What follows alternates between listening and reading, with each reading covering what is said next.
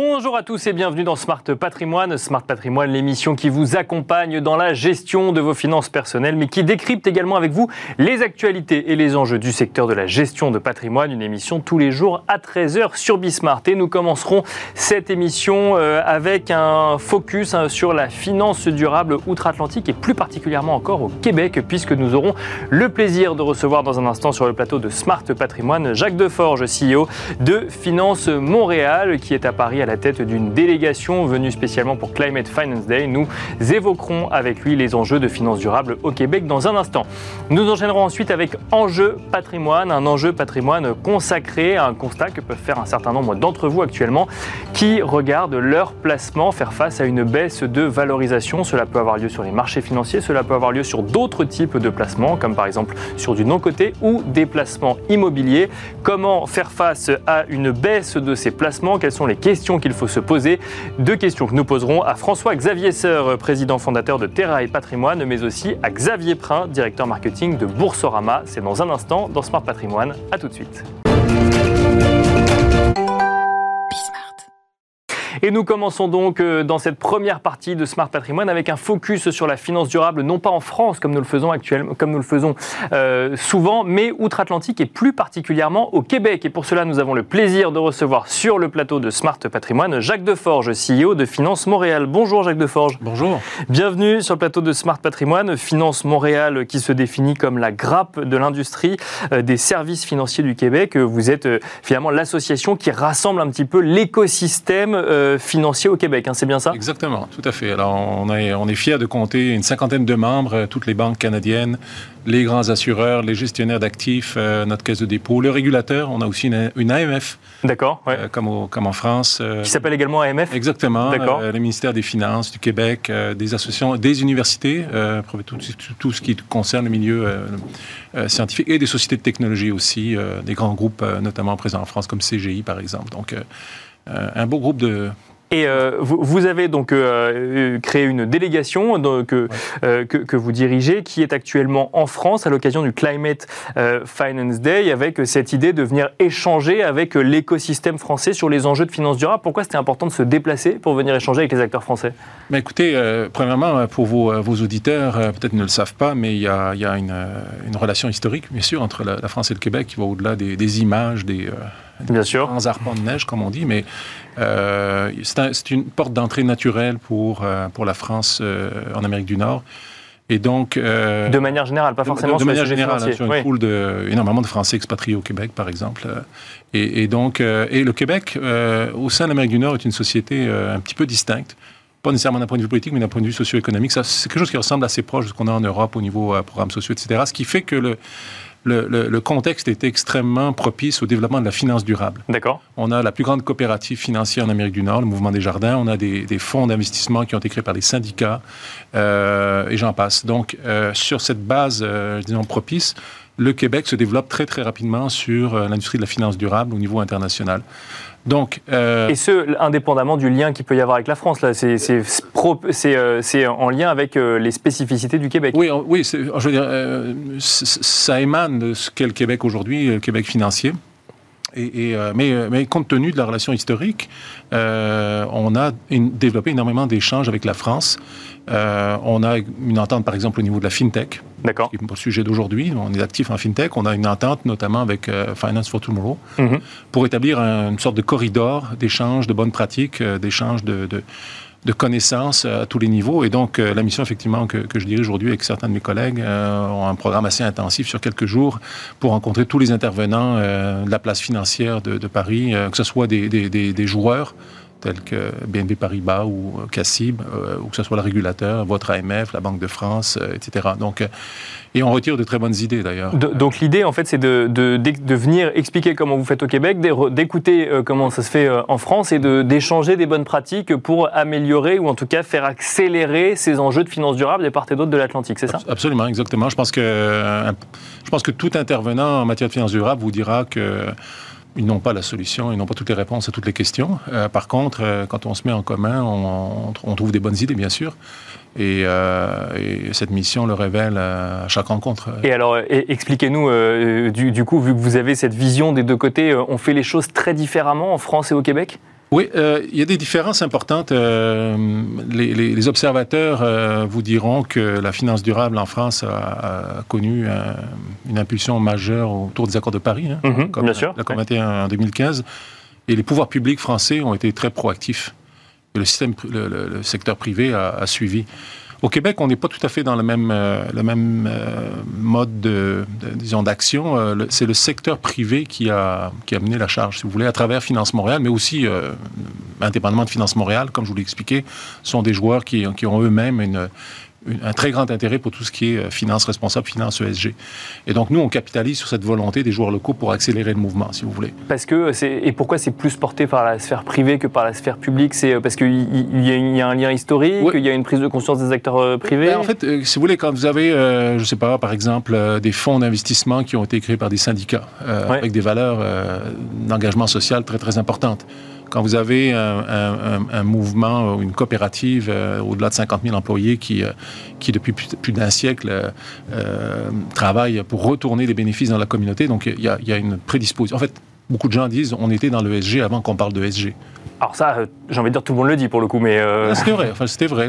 C'était un, écosystème assez particulier qui, qui s'accélère aujourd'hui. Donc c'est un peu pour ça que le secteur privé était à l'avant-garde. Euh, ce qui ne veut pas dire que le, secteur public ne suit pas, au contraire, loin de là, mais euh, parce qu'on est, en fait, on travaille très étroitement avec le ministère des Finances du Québec, par exemple. D'accord. Ouais. Donc, on a un petit peu une co-entreprise entre le privé et le public, ce qui nous permet de travailler, de faire avancer des dossiers, euh, puisque dans tout, tout dossier de finances durables, finances responsables, il y a un élément cadre réglementaire extrêmement important aussi, hein, de réglementation. Donc, on a le meilleur des deux mondes. Donc, comme on est une petite société, au Québec c'est moins de 10 millions d'habitants, euh, ça fait une proximité des acteurs qui est, euh, qui est unique. Hein, plus d'échanges du coup peut-être euh Plus d'échanges, plus d'agilité peut-être. je dirais pas plus d'agilité, mais une certaine agilité, une façon de faire les choses à l'américaine. Donc, donc, donc si, si, je comprends ce que, ce que vous nous dites, c'est que finalement, ce que vous constatez, c'est qu'en France, c'est d'abord porté par les pouvoirs publics et ensuite rapidement derrière euh, par la sphère privée, alors que c'est plutôt l'inverse euh, l'inverse au Québec. Si on veut simplifier. Si on veut simplifier. si, si, on caricature, ça m'engage moi, mais effectivement.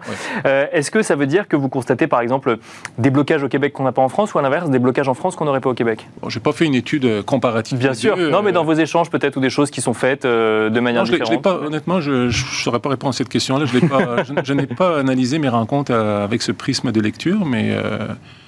Non, je, reviens à ce que je vous disais. Euh, les gens, les gens, sincèrement, cherchent des réponses à des questions qui sont très complexes. Hein. Et elles n'iront pas en s'améliorant, puisque, à titre d'exemple, euh, on a dans deux mois à Montréal la COP 15. Oui, bien sûr. Qui porte sur la biodiversité, bien sûr, et, euh, et, toute la question de la, biodiversité et, de l'impact, et ce que la finance peut faire pour la biodiversité, est autrement plus complexe que, que, ce qui touche le climat. Et déjà, le climat, c'est complexe. Parce que le climat, c'est global, c'est du carbone. Bien sûr. C'est assez simple. La biodiversité, c'est très géolocalisé. La biodiversité au Québec n'est pas la même qu'en France, etc. Donc, euh, qu'est-ce qui va se passer de ce point de vue-là? On n'en sait rien. Et donc, ça veut dire que là, on va avoir du mal, par exemple, à, tracer des routes communes pour tout le monde. Il va falloir euh, adapter en fonction de chaque région, en fonction de chaque activité professionnelle. Exact. Oui. Donc, euh, on est quand même, on a de l'espoir que les choses se débloquent à Montréal. On espère avoir un accord de Montréal. On verra, c'est sûr. Hein. Rendez-vous dans deux mois. Euh, sur ce sujet-là de la biodiversité.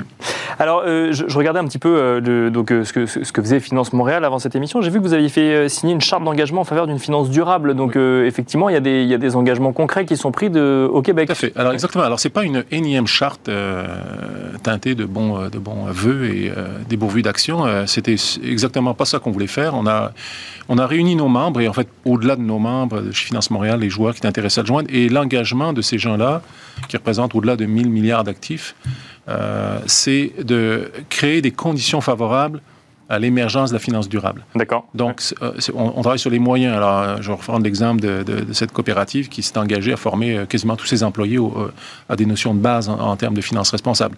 D'autres, c'est l'incorporation de, politiques ESG dans les politiques de placement, etc. Donc, à travers un, menu, hein, si je peux dire, un, choix multiple d'engagements possibles, les, les au-delà de 40 signataires, je pense maintenant, euh, se sont engagés à poser des actions et nous, on fait un petit peu un suivi de ça.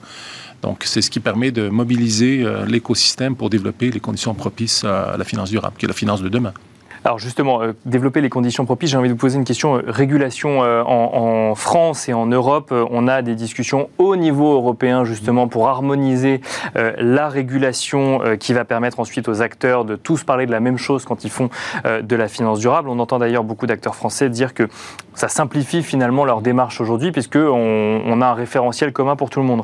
Là aujourd'hui, on parle de Québec, Québec qui est dans un pays plus grand qui s'appelle le Canada, qui, qui lui-même dépend d'un continent dans on va retrouver les États-Unis. Euh, au niveau régulation, aujourd'hui, euh, on, en est, euh, on, en est où concrètement?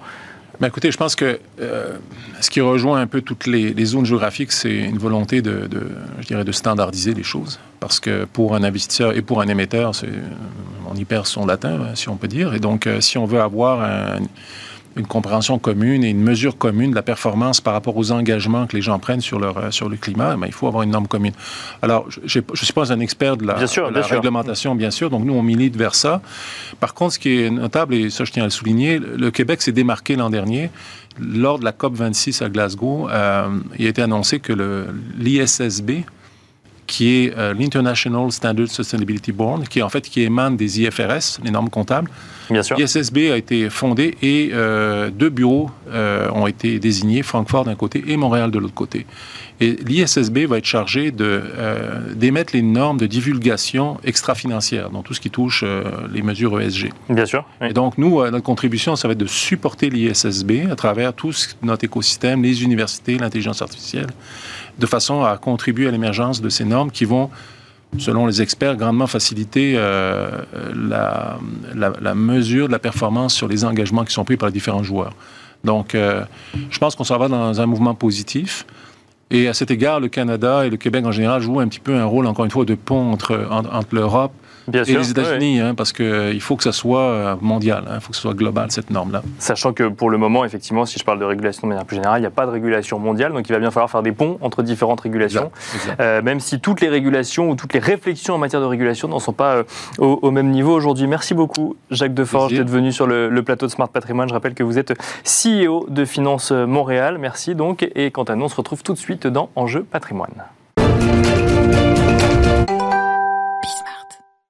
Et nous enchaînons à présent avec Enjeu patrimoine, un enjeu patrimoine consacré à vos placements, quels qu'ils soient, sur les marchés financiers, euh, placements dans le non-coté, placements immobiliers ou autres. Nous allons nous poser une question centrale, comment réagir face à la baisse de ces placements? On rajoutera peut-être une question avant ça, c'est faut-il réagir face à la baisse de ces placements? Pour en parler, nous avons le plaisir de recevoir sur le plateau de Smart Patrimoine Xavier Prin, directeur marketing de Boursorama. Bonjour Xavier Prin. Bonjour. Bienvenue sur le plateau de Smart Patrimoine, merci de nous accompagner. Nous avons le plaisir d'accueillir également François-Xavier Seur, président fondateur de Terra et Patrimoine. Bonjour François-Xavier Seur. Bonjour Nicolas Pagnès. Bienvenue également sur le plateau de Smart Patrimoine. Donc une question centrale euh, quand on constate une baisse de ses placements. On va peut-être commencer avec vous François-Xavier Seur, ensuite on vous posera la question euh, Xavier Prat. Quand on constate une baisse de ses placements au sens large, c'est-à-dire que ça peut concerner des marchés financiers, ça peut concerner euh, la valorisation d'un bien immobilier, mmh. ça peut concerner la valorisation d'un portefeuille dans le non-coté par exemple, ou autre type de placement. Quand on constate une baisse, euh, automatiquement, on peut faire face à euh, un certain nombre de questionnements, voire à une panique, on pourra peut-être en parler. Est-ce qu'il y a une méthodologie spécifique à appliquer à ce moment-là? Oui, il y a, ah, bah, bon, y a quelque chose de très clair à faire. Non, non, la, première chose à faire, c'est de prendre du recul. C'est surtout de, de, ne pas réagir d'une façon instinctive. il faut être dans l'analyse, faut être cartésien, il faut prendre du recul et se dire mon placement baisse de 5, 10, 15, 20%. Pourquoi? La première étape, c'est de comprendre pourquoi ça baisse. Euh, on est en 2022, les marchés, surtout cotés, sont mauvais. Il y a des perfs. Turbulents, oui. On n'est pas loin de pouvoir dire mauvais quand même. Hein, on, écoutera Xavier et, et, en tout cas, euh, l'intérêt est de comprendre aujourd'hui pourquoi ça baisse. Aujourd'hui, j'ai euh, un portefeuille d'actions, je suis depuis le début de l'année à moins 15, moins 20. Euh, bah, c'est normal. Il n'y a pas de raison aujourd'hui de paniquer particulièrement. Par contre, il faut comprendre pourquoi ça baisse. Et pourquoi c'est normal? En fait, c'est si à partir du moment où mon portefeuille baisse, mais le reste baisse aussi, on considère que euh, c'est pas si grave que ça, c'est ça? Il y a nécessairement une corrélation entre quand j'investis en actions, il y a nécessairement une corrélation entre mes choix d'actions et l'évolution globale du marché. Donc, euh, c'est là aussi où on va voir la qualité d'un gérant. si jamais mon gérant dit j'investis sur le CAC 40, que le CAC fait moins 20 et que mon gérant gérant est à moins 40, il y a peut-être un souci de gestion et ça vaut peut-être le coup de se poser des questions sur le gérant. S'il dit j'investis sur le CAC, euh, le CAC est à moins 20, je suis à moins 15, ben moi je me dis c'est un bon gérant. Félicitations, la perte de votre portefeuille, elle est plutôt pas mal. Alors c'est peut-être un bon gérant et peut-être que vous pouvez le considérer comme tel, mais moi je me mets du point de vue de l'investisseur euh, particulier qui va considérer qu'à moins 15, il a quand même perdu 15%. Il a perdu 15% et du coup la question c'est qu'est-ce qu'on fait? Alors il y a trois solutions, c'est relativement simple, vendre, conserver ou réinvestir. Euh, la meilleure des réactions, euh, la plus traditionnelle, on va dire en tout cas, c'est au moins de ne rien faire, de se dire ça a baissé, je comprends pourquoi ça a baissé, ce n'est pas lié à la qualité de la gestion ou à la qualité du sous-jacent, donc je conserve mon investissement, ça fait un an, deux ans que je suis investi, je suis en moins-value, je suis à moins 10, moins 15, mais je m'étais donné, c'est de l'investissement action, c'est de l'investissement long, donc je m'étais donné 8 ans, 10 ans, donc j'ai le temps. Donc si je vous suis, ça veut dire que que ce soit des marchés actions, que ce soit un bien immobilier, si euh, mon euh, placement baisse mais que tout baisse, pas de panique. Alors qu'en fait, euh, c'est contre-intuitif. Hein. Moi, on pourrait plutôt se dire, on va commencer à paniquer. Alors que si mon placement baisse alors que tout monte, là, on peut commencer à se dire qu'on a fait un mauvais investissement, c'est ça? Oui. Et ne rien faire en finance, c'est déjà faire quelque chose. Alors, on va continuer la méthodologie avec vous dans un instant, mais j'aimerais vous entendre également Xavier Prin, donc directeur marketing de Boursorama. On va plus parler de marché financier. Euh, encore que, on peut élargir à, d'autres placements. Euh, que faire quand je constate une baisse de mes placements? Est-ce qu'il faut, est-ce que vous nous dites, comme François-Xavier Seur, que ne rien faire, c'est déjà faire quelque chose? Non, je partage euh, tout ce qui vient d'être dit. Euh, peut-être en complément, mais je pense qu'on pourrait le partager aussi, c'est de se poser la question de la diversification de, son, de ses placements. Alors, on parle de marché, mais via les marchés, on peut euh, investir sur toutes les classes d'actifs, que ce soit les actions, les obligations, l'immobilier, le private equity. Bref, on peut, on peut, on peut faire une allocation de, de ces placements sur toutes ces classes d'actifs. Et donc, quand on constate une classe d'actifs baisse, en ligne ou pas avec le marché. L'idée, c'est de regarder si on est euh, trop exposé ou pas assez exposé sur certaines euh, classes d'actifs, celle-là plutôt qu'une autre. Et donc, je pense que là, dans la période euh, qu'on traverse, qui est extrêmement compliqué de comprendre et d'envisager les tendances. Je pense que c'est euh, c'est un peu tarte à la crème de dire qu'il faut diversifier ses placements, mais ça n'a jamais été aussi vrai qu'aujourd'hui. C'est-à-dire que euh, un jour on va vous dire il faut faire de l'obligataire, il faut faire de l'obligation sur des entreprises européennes parce qu'elles vont commencer avec la remontée des taux à offrir des placements, des rendements très intéressants euh, et plutôt sécurisés. Mais là on va avoir la réunion de la Fed dans deux jours, on va avoir la publication des résultats du troisième trimestre, peut-être qu'ils vont être meilleurs qu'attendus pour les sociétés cotées. Du coup les actions vont repartir. Donc je pense que là nous, en tout cas, ce qu'on essaye d'expliquer à nos clients, c'est un, diversifier son, euh, son, ses placements au travers de diverses enveloppes, d'ailleurs, qui sont à disposition de n'importe quel investisseur particulier. Deux, faire de l'épargne programmée. C'est-à-dire que pour éviter et lisser les effets de marché dont vous parlez, c'est d'investir petit à petit et de se constituer une épargne dans le temps. Parce que nous, nos investisseurs, ils sont plutôt là sur une longue période. Et donc, il n'y a, a aucun meilleur conseil à donner que de dire investis un peu, mais tout le temps. Alors, épargne programmée, euh, c'est très clair. En revanche, diversifier, oui, effectivement. Euh, sauf que, est-ce que ça, c'est pas préparer la baisse de ses placements, euh, mais est-ce que c'est aussi une réaction quand on constate une baisse de ses placements, de, donc de sortir de ses investissements et d'aller diversifier au moment où on constate la baisse? Ah ben, Soit on n'est pas assez diversifié au moment où on constate la baisse. Donc il faut donc là, c'est peut-être une, c'est, une bonne piqûre d'un rappel. D'accord, ok. Donc même quand on constate la baisse, il faut diversifier. Soit on n'est pas encore investi, et donc là, le premier conseil, c'est de dire ne mets pas tous tes œufs dans le même panier, le fameux truc. Bien sûr, bien sûr. Diversifier. Enfin voilà, c'est, le bon conseil de base, mais souvent, euh, on constate que on a tendance à, je sais pas, ouvrir un PEA et faire que de l'action en direct, ou ouvrir une assurance vie, et se dire, tiens, maintenant les placements euh, à capitaux garantis offrent un rendement très très faible, donc je vais aller investir sur des unités de compte. Et là, je suis peut-être un petit peu perdu dans euh, toutes les unités de compte qui sont proposées, donc euh, je vais peut-être concentrer mon investissement sans m'en rendre compte. Bon, alors c'est là, on pourra en parler, mais c'est là où, où, nous, des solutions comme la gestion déléguée auprès d'un expert qui, lui, évidemment, connaît un peu toutes ces règles de base, peut être utile pour un investisseur particulier qui n'a pas le temps ni la compétence pour gérer ses placements. Mais je, reviens quand même hein, sur, sur, ma question de j'ai constaté, mettons, moins 15% sur, sur mon, mon, mon, portefeuille, mettons action. On prend l'exemple action, mais ça peut marcher pour, mm. pour d'autres choses. Euh, vous nous dites effectivement qu'il faut, euh, qu'il faut diversifier, mais la réaction en tant qu'investisseur particulier, ça va être de dire bon bah très bien, en fait j'ai entendu ce qu'on m'a dit, j'attends que ça revienne à zéro et puis je diversifierai à ce moment-là, puisque du coup j'ai pas envie d'accepter cette perte en question. Je vous repose la question à vous, puis après François-Xavier Serre. Bah ça c'est une des réactions possibles. Euh, l'autre c'est évidemment qu'il ne faut pas être investi 100% en action. Ça, c'est la base. Oui, dès le début, après, ça. on peut attendre le retournement. Et après, la, grosse question à se poser, c'est c'est quoi mon horizon d'investissement?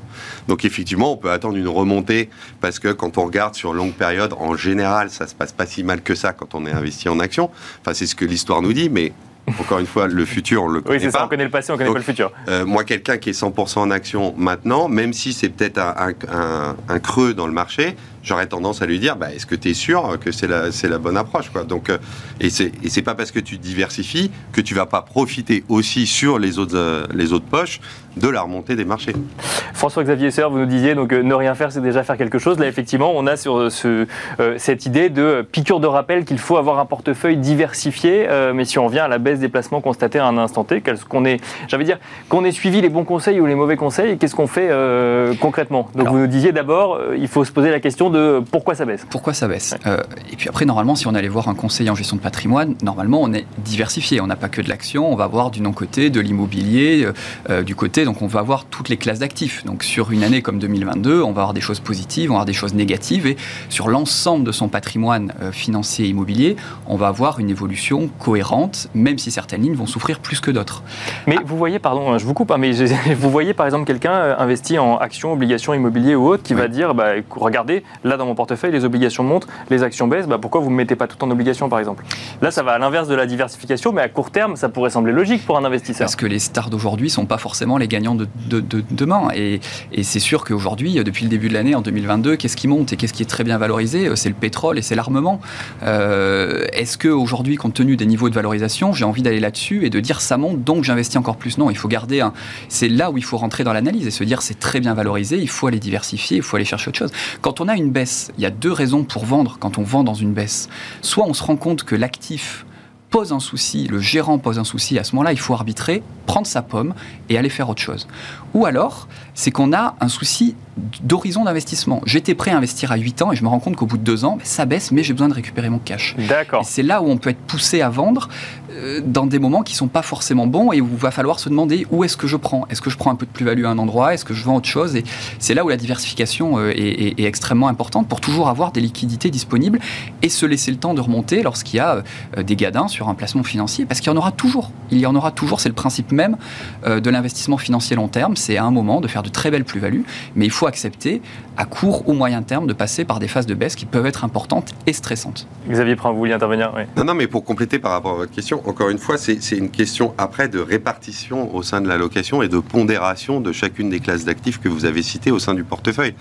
Nous, on va juger euh, nos experts qui nous accompagnent pour conseiller nos clients sur leur capacité à avoir la bonne pondération entre les actions et les obligations. Ben, Peut-être que s'ils sont sous-exposés ces six derniers mois sur les obligations euh, d'entreprises européennes, comme je l'ai cité tout à l'heure, ben, peut-être que c'était une erreur et donc ça se corrige. Mais c'est pas soit tout en action, soit tout. Non, non, bien sûr, bien sûr. C'est la pondération et la capacité à réagir face au marché pour accompagner les tendances. Après, euh, encore une fois, si si on avait la solution miracle, ni, ni, vous ni moi ne serions sur le plateau. les, obligations montent, il ah bah, faut être 100% d'obligation. Bah oui, je le savais depuis six mois. Ça, non, mais, pas, mais, vous avez raison. Mais je vous pose la mm. question parce qu'on peut facilement céder à la panique quand on, quand on constate ce genre de choses. Et d'ailleurs, ça me, je vous pose, oui, vous vouliez intervenir peut-être, mais oui. Moi, dans la panique, c'est aussi, euh, ça fait partie des, des, vieux adages boursiers, c'est que quand ça baisse, on investit. Et moi, aujourd'hui, un client qui a des liquidités et qui est à moins 20 sur un portefeuille euh, action, bah, c'est peut-être le moment aussi de renforcer et au contraire d'investir très contre-intuitif pour le coup de se dire tiens j'ai perdu de l'argent mais je vais en réinvestir. Mais c'est de la bonne gestion et là aussi c'est tarte à la crème. Et c'est un vieil adage. on, vend quand ça monte et, on investit quand ça baisse et, mm. c'est ce qui est c'est ce qui est le plus efficace et, et quand euh, on entend euh, que c'est très compliqué c'est généralement les bons moments pour investir et c'est là qu'on fait les, bonnes affaires.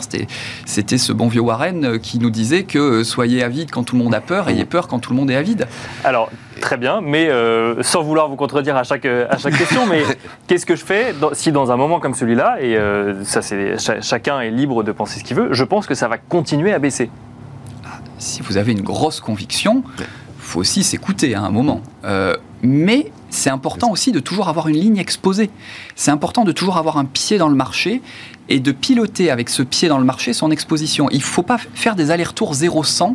C'est le risque de se prendre ce qu'on appelle les portes de saloon. C'est investir trop. C'est déjà au bon moment, bon endroit. Voilà, c'est jamais faire du market timing est hyper compliqué. Et euh, on le voit quand il y a des grosses périodes de baisse, il y a aussi quelques heures, quelques quelques journées qu'il ne faut pas rater de rebond. Et c'est pour ça qu'il faut rester dans le marché. Ensuite, piloter son exposition, dire aujourd'hui je suis exposé à 20% d'actions, je passe à 40% parce que j'ai une conviction, ça peut avoir du sens. Mais dire je passe de 40 à 0, de 0 à 60, ça, c'est le meilleur moyen de, se prendre dans la tête une porte de saloon. Xavier compléter, ouais.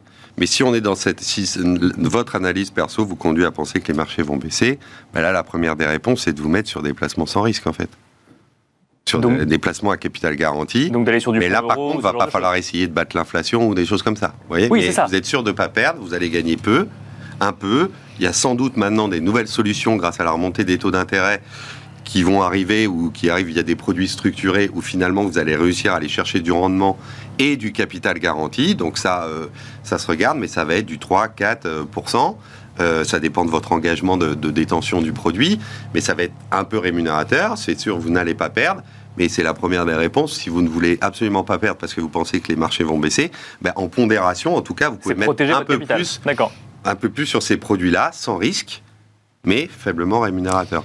Ça veut dire qu'on fait évoluer aussi son profil de risque. Parce que passer d'un profil où on était très investi à quelque chose de totalement garanti en capital, ça veut dire qu'en tant qu'investisseur, on a aussi fait évoluer son profil.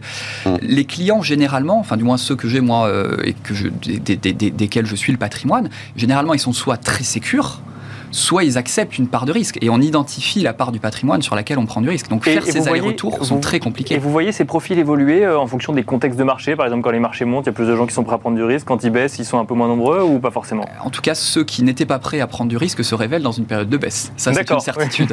Euh, mais généralement, ça se passe bien parce que c'est les, les sommes qu'on met sur de l'investissement risqué, c'est des sommes où quand on conseille le client, on lui dit bon, ben là, vous investissez à 8 ou 10 ans. Euh, et aujourd'hui, justement, sur un marché baissier, dire on est à moins 20, moins 25, moins 30 sur les marchés, quelqu'un qui investit à 8 ans ou à 10 ans, aujourd'hui, c'est les soldes.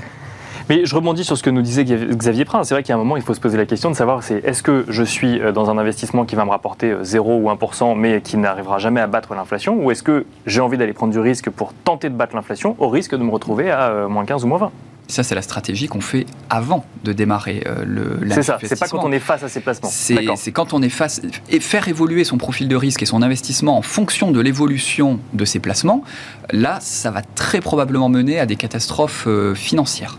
Bon, vous l'aurez remarqué, euh, on a évoqué ça de manière générale. On a beaucoup parlé marché financier, mais je pense que ça s'applique également à de la valorisation immobilière euh, ou autre. Dernière question que je vais vous poser à tous les deux. Je vais commencer avec vous, Xavier Prin. Vous serez peut-être d'accord ou non. C'est euh, quand on fait face à une baisse de ses placements, rapidement, est-ce qu'il faut suivre son portefeuille tous les jours?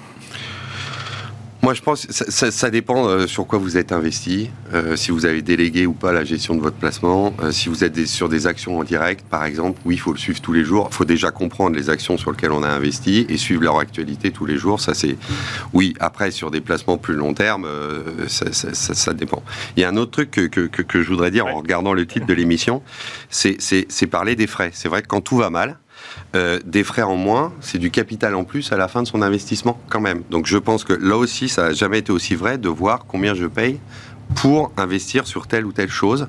Parce que quand j'ai une durée d'investissement qui est très longue, des frais en moins tous les ans, à la fin des fins, ça se transforme en capital en plus. Donc désolé, mais je me permets d'insister sur bien, ce point-là. Effectivement, notamment si on fait beaucoup euh, de, choix de, vente et d'achat également, mm. c'est effectivement, c'est à prendre en compte. François-Xavier Serre, vraiment en trois secondes, est-ce qu'on suit ces investissements tous les jours ou non? Quand on a délégué ces investissements à une société indépendante de conseil en gestion de patrimoine, il faut faire le dos rond dans ces périodes de baisse et non, regarder tous les jours, c'est pas une bonne idée. Il faut pas se faire mal et en période de baisse, euh, partez à la plage, oubliez vos placements et laissez les professionnels bosser. Merci François-Xavier Serre, président fondateur de Terra et Patrimoine. Merci Xavier Prin, directeur marketing de Boursorama. Merci à vous également et on se retrouve demain à 13h sur Bismart.